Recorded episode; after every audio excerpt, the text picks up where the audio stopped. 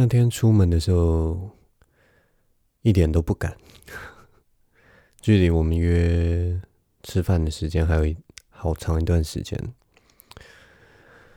所以我那天就好整以暇的换了换衣服，准备好东西，带上我的相机，然后就出门，要去家里附近的公车站，搭车去赴约。我们家那边的公车站，其实要到我那个跟人家约吃饭的地方，其实有很多的班次哦。嗯，例如说那边可能有十班公车吧，但大概有八班公车其实都有到到达那个目的地，所以车子是很充裕的，我坐哪一班车都可以到。但其实选择越多的时候，总是会发生一些更奇怪的事情，你知道吗？人就是这样，在没有选择的时候，如果你你要去一个地方，然后你去那个地方，你只有一种方法，例如说搭飞机、搭船，或者是不知道搭吉普车之类的，那你就会一心一意的就用那个方方法，完全不犹豫、毫无挂碍的就用那个方式到达你的目的地。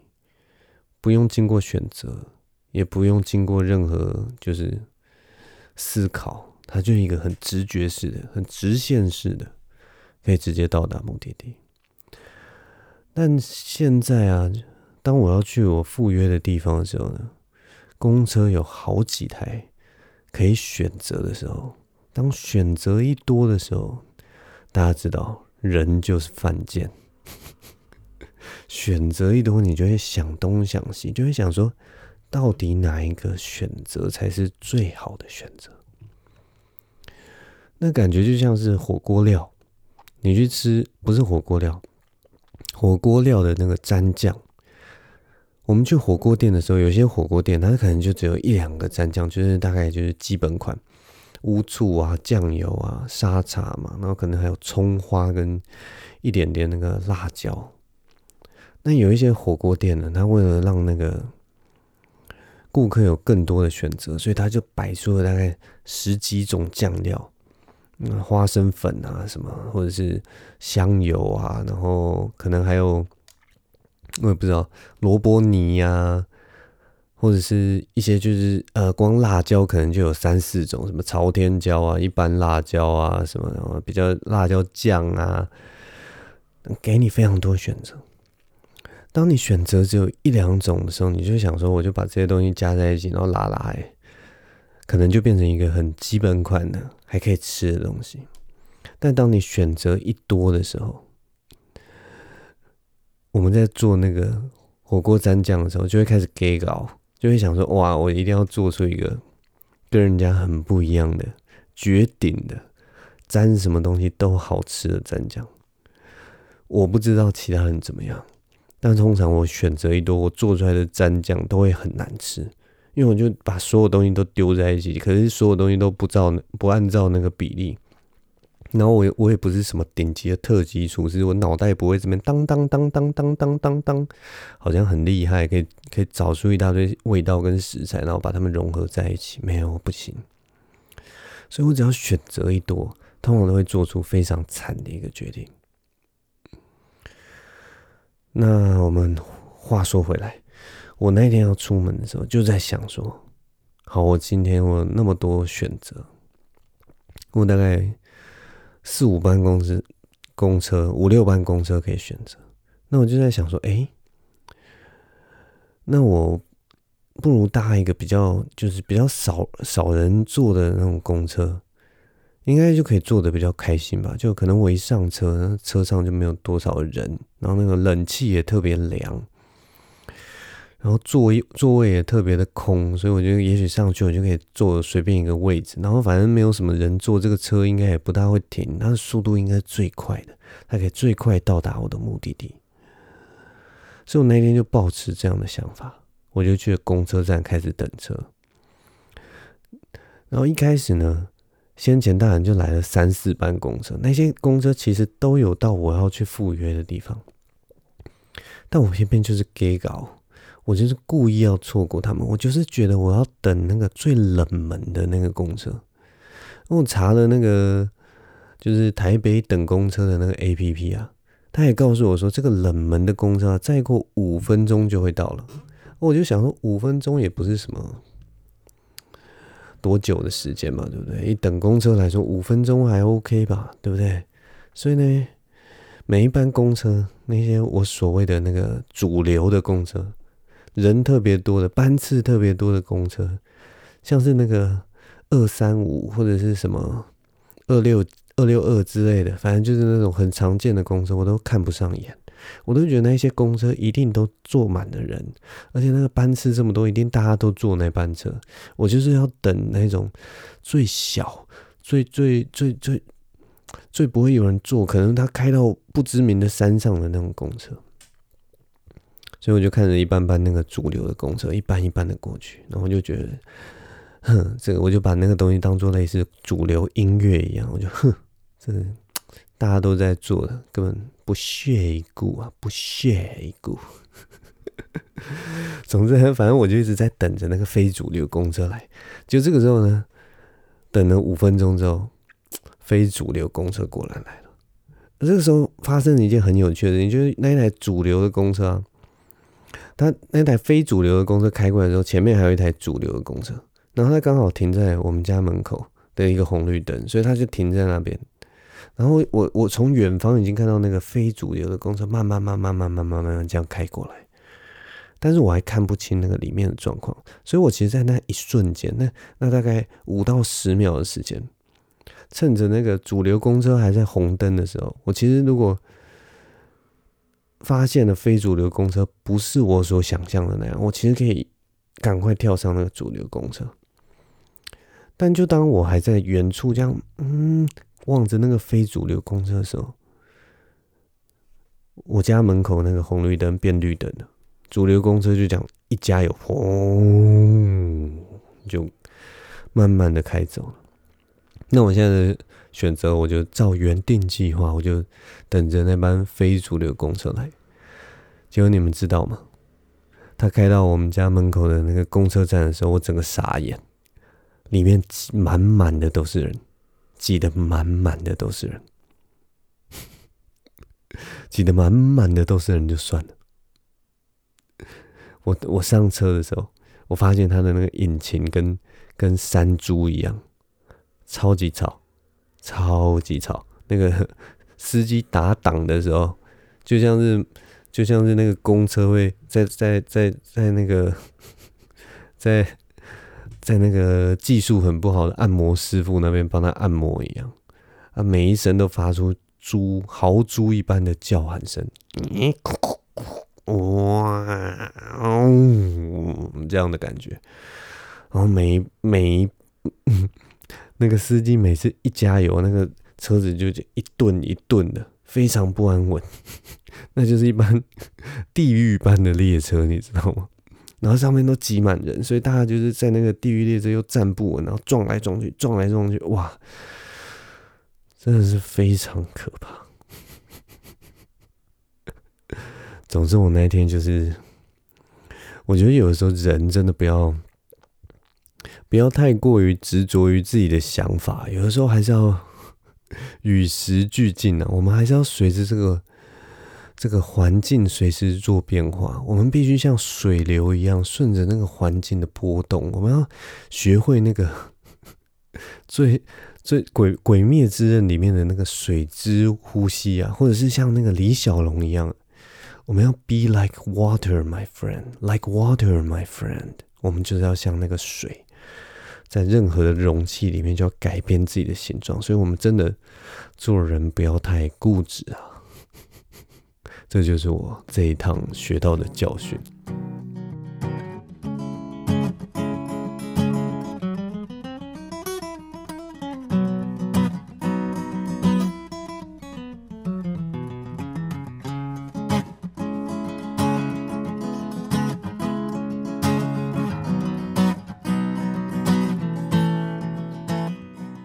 嘿。你现在收听的是张晋唯的频道，现在时间是二零二零年十一月二十六日凌晨的一点二十分，大家这周过得好吗？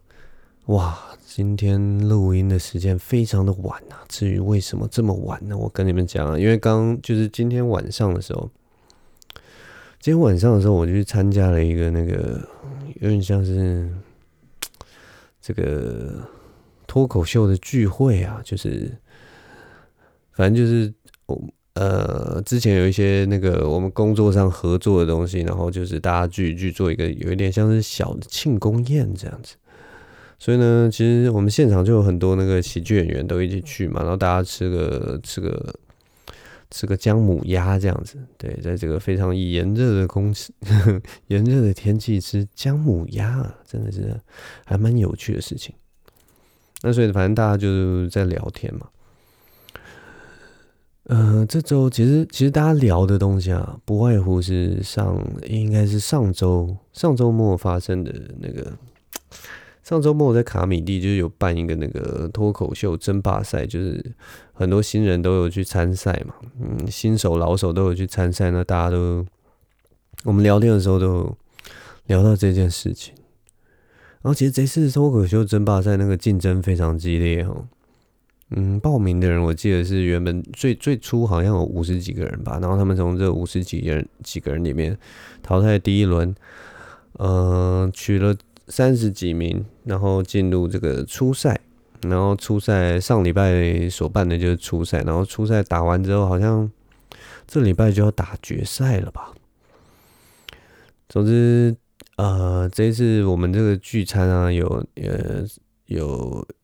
像那个 Michael，Michael 就有晋级，Michael 有来，然后我们这次的聚餐还有那个马克吐司嘛，然后壮壮啊，然后像那个微笑丹尼也有来，他是评审，然后还有龙龙，龙龙也是其中一个初赛的评审，反正就大家就就一起来吃饭，然后我们就会开始聊那个比赛的事情嘛，当然比赛就是有输有赢。有赢呢，有人晋级，有人输掉了。那其实大家都知道，就是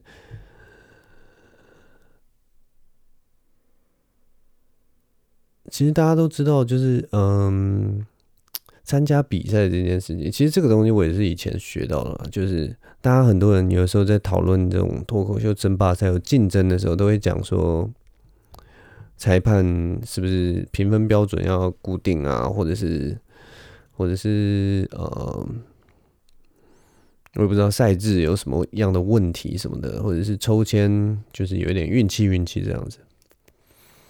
就它有很多的比赛是有很多的变数了。那这个参赛的时候，自然就会有参赛者啊，就会觉得说这个东西很烦，或者是说真的是。很不确定啊，所以他们那个得失心一重的时候，就有的时候就没有办法平衡。可是反正我以前在，我以前跳街舞的时候，其实就有思考过这件事，就是你去参加比赛啊，其实如果你想要晋级或者是获胜，有些人就是会觉得说啊，评审一定都有喜好啊什么的，然后好像我的 style 评审不喜欢，我就没有办法晋级什么的。但我觉得参加比赛就是你只要一参加，基本上那个意思好像就其实就是像你必须尊重评审，评审怎么评，他就是绝对的权利，对。然后接下来就是说你要接受那个赛制，那个赛制是怎么评分的，你也就是要接受。就总不可能说你今天去报名了一个你完全不认可的一个比赛，然后你报名完没过。你还要在在私底下这边抱怨，其实我就是觉得可以抱怨啦，但是就是会觉得，哎，那你当初干嘛还要去参加比赛这样？然后我通常给自己的那个功课啊，就是说我如果今天参加比赛，我就是还是要认真。我我就觉得参加比赛的，嗯。反而要更有目的性。你要么就是你觉得说我参加这个比赛，我能够得到什么？有些人是，也许他的目标是说我要得到那个经验；有些人也许是觉得我希望曝光，啊、或者是有些人也许是觉得我只是当做一个练习。我觉得这些这些目标都很好，但是必须要知道说自己参加比赛的原因是什么。那如果说，如果说你真的很想赢，如果说真的很想赢的话，唯一的办法，我觉得参加比赛，你唯一你真的很想赢的办法，不是迎合，不是迎合评审，也不是迎合赛制，而是你要强到，不管是别的参赛者，或者是评审，甚至是观众，你要强到他们都不容忽视你很强这一件事情。这是唯一你要在每个比赛胜出的唯一办法。跳舞是这样，然后我觉得脱口秀也也是这样。就是如果当你当你强到一个，就是你，例如说你已经是一个哇正式选手，例如说我就觉得呃像谁啊，像例如说现在现役的几个职业级的啊，贺龙嘛、伯恩嘛，他们来参赛，绝对也都是马上初赛一定过。他、啊、决赛会不会拿？就是看当天的状况，还有他他的段子，就是对。但是我觉得他们得得奖的几率，就以前三名的几率，相对于一般我们现在这些新手来说啊，一定还是特别的高的嘛。所以你只要强到不容忽视，其实我觉得打竞赛就一定一定蛮容易成功的。反正我们就聊到脱口秀争霸赛的这些事情，那。我就很好笑，就是反正就是因为我跟夭夭还蛮熟的，所以所以这次就是我们在聚餐的时候就就我就故意问他，就是说，哎、那个，哎、脱口秀争霸赛你有参加，你有报名吗？那夭夭他这次没有过初赛，所以我就说你要不要发表一下参赛的一个感言呢？我就特别特别特别特别去问他这件事情，那接下来大家就可以听到。听到他对这件事情的回答，没有没有，其实其实还蛮好玩的，因为因为我自己讲的太认真了，我不想听。干，我都觉得为什么没拿第一名，奇怪。大家就从这个录音就可以知道，要其实也 要完全没有办法好好回答这件事情，就是为什么要一直开玩笑呢？对不对？不能。难道不能好好回答吗？我只是要一个认真的答案呢、啊。但反正就是对，但是我觉得我这一次就是就就像我上一次所讲的，这些录音啊，这些录音其实最最麻烦的事情，就是他有的时候我们在录的时候会变得很不自然，所以所以我我有时候会没有办法就是预期说我自己会录到什么东西。但我觉得，其实夭夭的这这段这段就是我问他的问答，这个是我想说可以，反正就遇遇到，所以问一下录一下的东西。但是其实真正有趣的是，我们后来吃完饭以后，我们还有去另外去吃的那个去吃豆花，结果就发生了一个小插曲，然后刚好有录到。我觉得这才是这一次录音最有趣的东西。我先跟大家讲一下那个情况，我们。后来去吃豆花的时候，那个现场有壮壮、马克、我，然后还有呃，哦，我还是讲清楚一点，有壮壮、马克吐司、我，然后还有夭夭，然后还有黄蓉跟龙龙都在，然后我们几个人就在吃豆花嘛，然后就这个时候呢，幺幺他点了一个就是无糖的无糖的豆花。然后 很有趣，就是他的这个举动，因为他说他想要减肥，结果就引起了另外在场的另外两位女士 对于他的挞伐。我觉得那个过程非常有趣。接下来大家就来听听这一段女性 挞伐女性的一个激烈的一个战争。为什么？减肥才这样吃的吗？还是你本来就喜欢这样吃？我是为了减肥。看你有什么毛病？你都是天天，你都是天天，而且你有什么好减肥？我跟你讲，我跟你讲，我瘦到胸部，你已经没胸部了，你还要再瘦胸部吗？你到底还要瘦什么？为什么？我最近去瘦的时候，我昨天去还前天去买内衣，他就说你要弄整，然后他就说你掉了一个 cup，我很难过。好，那我可以，其实我可以发言，可以可以可以，我可以把它就先。发我之前不是很糟吗？所以我就有一阵子都都没有休息。嗯。可我突然间好了之后，我就大暴饮暴食，我大概一天会吃个四五餐。所以呢？那又怎么样？然后你变还是还是低于十八？你的公斤数有增加多少？呃，哦，没有公斤哦，有增加到那么多。可是你现在是增加到四五公斤的状态，已经减肥中，所以大概三公斤增加。对，那是正常的啊！你这么瘦，但是哪里看得出来你变胖了？哪里？屁股哦。你知道你屁股很扁吗？我知道啊，你不能再瘦了，看的你知道吗？所以不能再瘦。但是会扁，那你的前后是扁的。不是，不是加，我看我是加糖，我是加糖对吗？吃个豆花要被挑，被挑屁股？没有，这点不是豆花吧？对，重点不是豆花，重点是你减肥。对啊，所以就变减肥了嘛。对啊，靠腰，这种重点。现在我嫌你胖是不是？对啊，你现在有嫌你胖吗？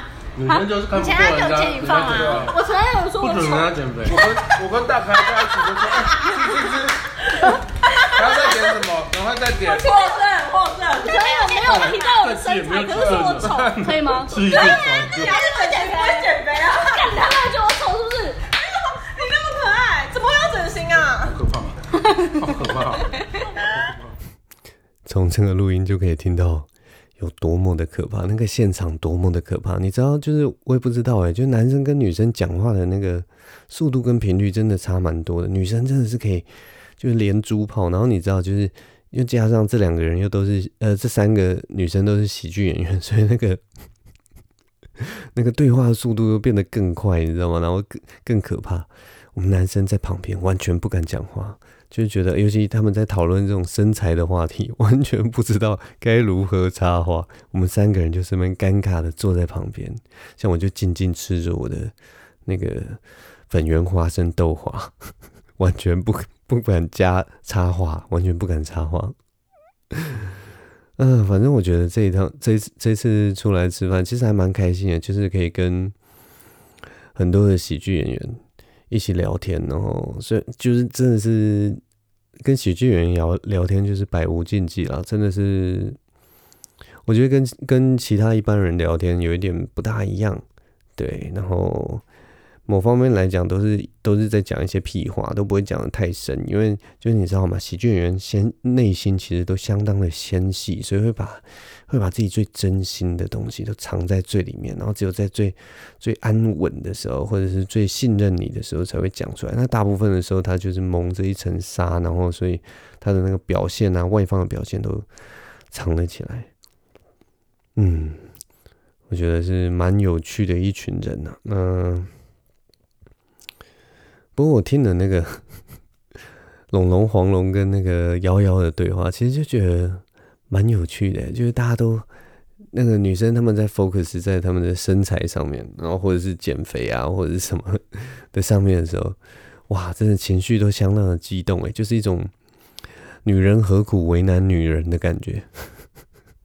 当然，我觉得他们是因为他们彼此都很熟啦，所以就是半开玩笑的这样互呛啊，或者是什么是还蛮正常的。也许就是像男生跟男生呛说呛什么，我不知道性性功能什么的，或者鸡鸡太小之类的，或者尿尿会分叉之类这种狗屁倒灶鸡毛蒜皮的小事哦。对，那女生可能就是很喜欢在那个很喜欢那个 body shaming，就是 在身材这边做文章。那通常他们做文章的方式就是说啊，你身材已经很好了啦，你身材那么好，还在那边说什么的，就 这种感觉就是。一直在说人家啊，你干嘛减肥啊？你那么瘦，你是想还还给不给人活路啊？这样之类的这种这种感觉啊，我也不知道，反正就是 听他们吵架，其实我觉得还蛮有趣的。哎，这周还有什么事情？这周其实哦，这周其实有一件事情，我很想好好的跟大家分享一下。这件事情其实在我人生中还算一直算是一个我不知道该怎么解决的事情，它是一个蛮大的问题，就是就是我上次去吃那个奶黄包啊，大家知道奶黄包是什么东西吗？我上次去吃奶黄包的时候，奶黄包就是一个看起来明明就是很正常，外外面是一个白白色的那个。白色的皮嘛，然后里面就会有那个甜甜的那个奶黄的那个有那个要怎么讲？那个酱汁还是汁液之类的。然后你刚开始吃的时候都没有问题，就第一口咬下去都没有关系。但是你吃到第二口、第三口的时候，它那个汁啊，在你咬的时候，它就会往外溢出来，对不对？然后往外溢出来，你就会滴得到处都是，所以你就只能一直吸，一直吸，一直吸这样子。这是第一个类似，我会说这个叫做奶黄包的陷阱，你知道吗？奶黄包第一个陷阱就是它会不断的喷汁，然后它它会它会让你不断的，就是必须一直吸，一直吸，不然它那个汁就一定会流下来，那那个真的是很难看，而且吃起来就是很不利索这样子。那奶黄包还有第二个陷阱，你们知道吗？奶黄包第二个陷阱就是，就是它那个里面的那个汁液啊，非常的烫，超级烫。我每次吃的时候都会被烫到。我是一个猫舌头的人，你们知道吗？所以我每次吃的时候一定会被烫到。有一次我点了一个奶，然后就是我上次去去吃的时候就点那个奶黄包，然后摆在那边，我特别让它摆了五到十分钟。那我还特别就是用那个外表那个皮呀、去碰一下自己的嘴唇啊什么，然后就觉得嗯，外面的皮都已经凉下来，那里面的馅应该也凉下来吧，所以我就一口咬下去。结果你们知道吗？里面那个是什么？里面那个是岩浆啊，那个岩浆直接喷到我的嘴唇上面，我的老天呐！你知道，身为一个猫舌头跟猫嘴唇的人呢、我这个人基本上就是一只猫啊。当下碰到那个岩浆的时候，整个啊，全身的毛都竖起来了，你知道吗？我差点就要对那个奶黄包哈气了，你知道吗？就这样哈哈。哦，我没有差一点要哈气，我还真的就开始哈气，因为真的太烫了。我就因为一口咬咬了一大半以后，那那个汁液在我在我的嘴巴里面。迸发之后，我觉得那个整个嘴巴都好像要融化一般，所以我就知道，可是又不能吐出来，因为吐出来真的是太糗了。旁边都是我的朋友，我如果当场吐出来，好像这个奶黄包很难吃一样，搞不好那个厨师就会拿着那个刀来追杀我。所以我不能当下不能吐出来，所以我只能一直哈气，一直哈气，一直哈气，想要把那个奶黄包吹得比较凉一点，你知道吗？真的是非常痛苦的一个过程，这真的是我觉得这个是我人生中目前为止最令我感到头痛的一款食物了。每一次点，每一次都会中招，它这是两大陷阱，我一直都没有办法跨越。不知道大家有没有什么什么比较绝妙的一个吃这个奶黄包的技术可以告诉我？不然我每次吃，又又每次吃都每次每次要中招。而且而且而且最最靠北的地方就是它还这么好吃，我真的蛮爱吃奶黄包，奶黄包真的是一个很好吃的食物，所以推荐给大家，如果去那个港式餐厅啊，或者是什么，或者是那种什么小笼包餐厅，其实奶黄包是真的还蛮好吃的一个东西啊，真的是很烦呢、又想吃，可是每次都要受到它这两大陷阱的限制。真希望有一根，就是奶黄包，每次那个一笼奶黄包上来的时候，就会附一根那个探针，有没有？然后探针这样插进去，就可以看里面有，里面已经下降到几度了嘛？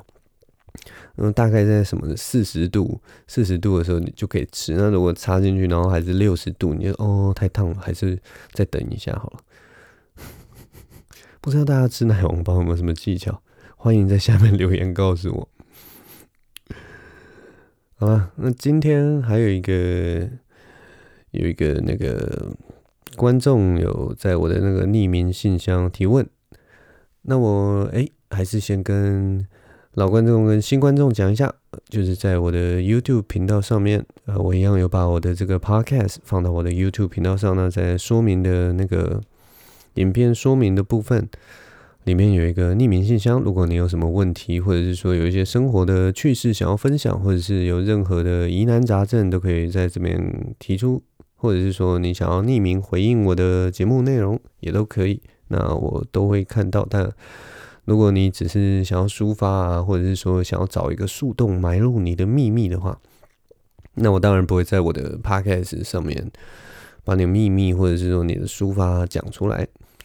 呃，不过如果是你是提问的话，那我就会在 Podcast 上面帮你做回答。那我的回答就是，呃，我的态度对于这种提问啊的态度都是一样的，就是这这些回答都是一个参考而已啦，并不是什么标杆或者是标准。毕竟就是一个，我就一个普通人，然后在一个黑暗的角落照着一个灯，看起来好像 好像什么，我也不知道，充满智慧，历尽沧桑啊。其实完全没有，我就是一个普通人。所以我的我的回答，你觉得参考参考，当当当一个意见就好了。所以这个故事也告诉我们，就是。我一向强调的重点，不要在网络上随便找别人回答自己的人生大事啊！这种事情是没有答案的，每一个问题都要自己去解答的。那其他人的答案都是参考就好，听听就好。那今天就是有呃一个观众朋友向我提问，他的昵称叫做塔塔 T A T A，他向我提问说，想请问静伟要怎么不跟别人比较？哇，这个问题真的是一个大哉问，要怎么不跟别人比较呢？答案呢，我自己稍微想了一下，就是说他，嗯，人其实没有办法避免去跟别人比较，你知道吗？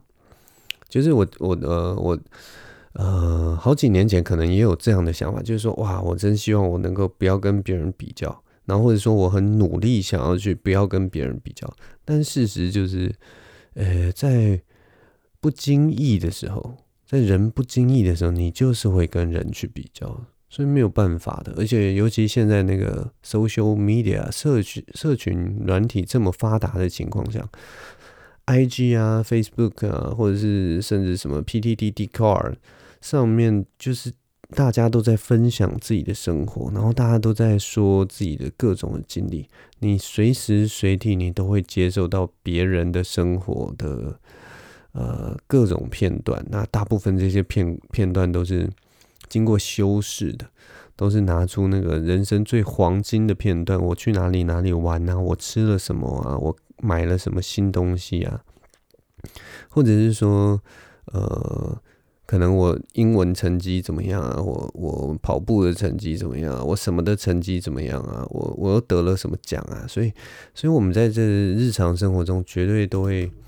都会碰触到这些容易跟人家比较的，但是我我我不知道你讲的那个比较是生活上的比较还是什么，但是我觉得这都是雷同的啦，不管是竞赛上的比较，或者是说，例如说你今天你的你是下围棋的围棋手，然后结果你现在还是院生之类的，我也不知道，或者是说你才一段，然后你就会跟二段的人比较，三段的人比较，然后他他也许年纪比你小，可是就是现在已经三段了，然后你还在一段。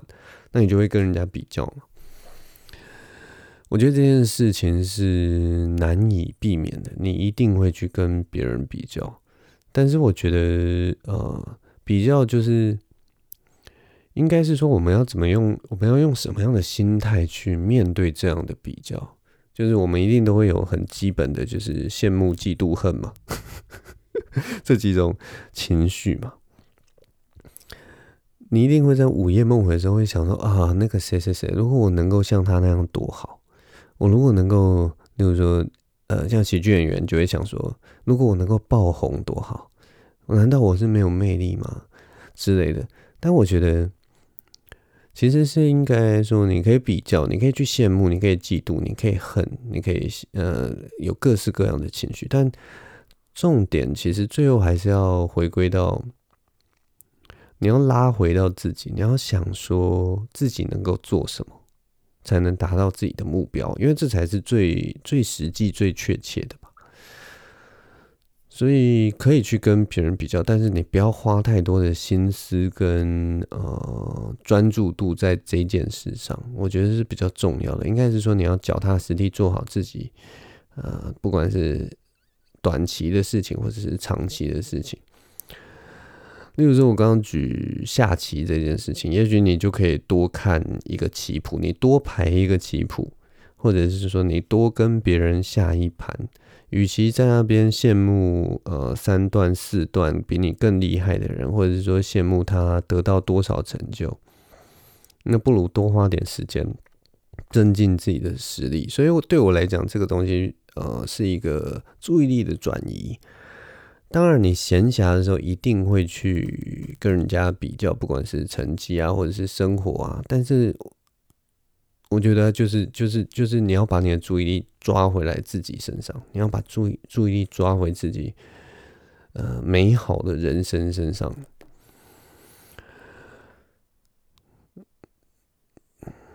对啊，不管是成绩或什么，像我刚刚也有讲到，像 IG 或 Facebook，如果你一直看着人家说哇，今天要去哪里出国玩啊，今天要去哪里吃什么样的餐厅啊，那可是其实你的人生应该也有它美好的地方。也许你今天出去散个步，买买瓶台啤，然后在路上喝，你就觉得哇，今天其实这样也是蛮爽的，吹吹那个凉风，看看。星星跟月亮，谁说？谁说国外是不是有人很羡慕台北市或者台湾这样子轻松还可以在外面走的生活？然后国外的人也许都很羡慕台湾人可以直接手拿啤酒在路上走。国外有呃，我记得是美国吧？美国好像那个你不能手拿啤酒在路上走，你一定要用纸袋这样包起来。就对他们来讲，在路上喝啤酒是一件。是一件很自由、很快乐的事情，所以为什么可以老是看到那个外国人在台湾的时候手上都拿着啤酒？因为那对他们来讲是一件很新鲜的事情，那是他们从未尝过的自由的味道，所以他来台湾的时候会特别觉得这件事情他一定要做，或者是说他在生活中一定要这样干，因为只要他这样干的时候，比台湾人自己手上拿啤酒走在路上爽。因为他以前从小到大从来没做过这件事情，所以所以我觉得就是有的时候换一个角度想，然后好好过好自己的生活。其实你你虽然会羡慕人家，或者是嫉妒人家，或者是说跟人家比较，但是好像好像好像可以抓回来，还是你可以过着自己很开心的人生。对我来讲就是这样啊，就是你一定会跟人家比较嘛，在这个社会上。呃，我一定我一样也会跟什么 Elon Musk 或者是贾贾伯斯啊，或者是 Bill Gates，我一样会跟他们比较啊。可是跟他们比较没意思嘛，对不对？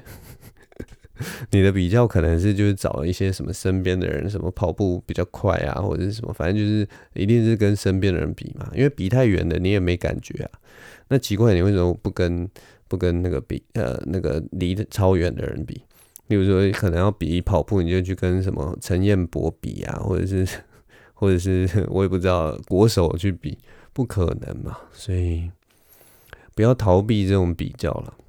重点是要把注意力抓回自己的生活，我觉得是一个比较实在的办法。所以胡思乱想的时候，嗯，可以去想没关系，但是不要浪费时间在上面。这世界上，你花，与其把那个心思花在跟人家比较、羡慕、嫉妒、恨，不如多做，我不知道，多做五个伏地挺身，或者是多深蹲五下，多出去走走看看，多买一点零食，多吃两口，搞不好都比你这边滑滑滑，然后或者是说，对啊，有意义的多了。嗯，这是我的。一点点想法，你参考看看啦。我不知道，应该也搞不好也对你毫无帮助，因为这个东西过得去就过得去，过不去就过不去。唉，总之大家一起加油啊！我其实也还在学习各式各样的事情。好了，现在时间也一点四十七分了。非常谢谢大家的收听，我们今天就录到这边好了，时间也晚了。那好，谢谢大家，我是张敬伟，我们下周同一时间再见喽，拜拜。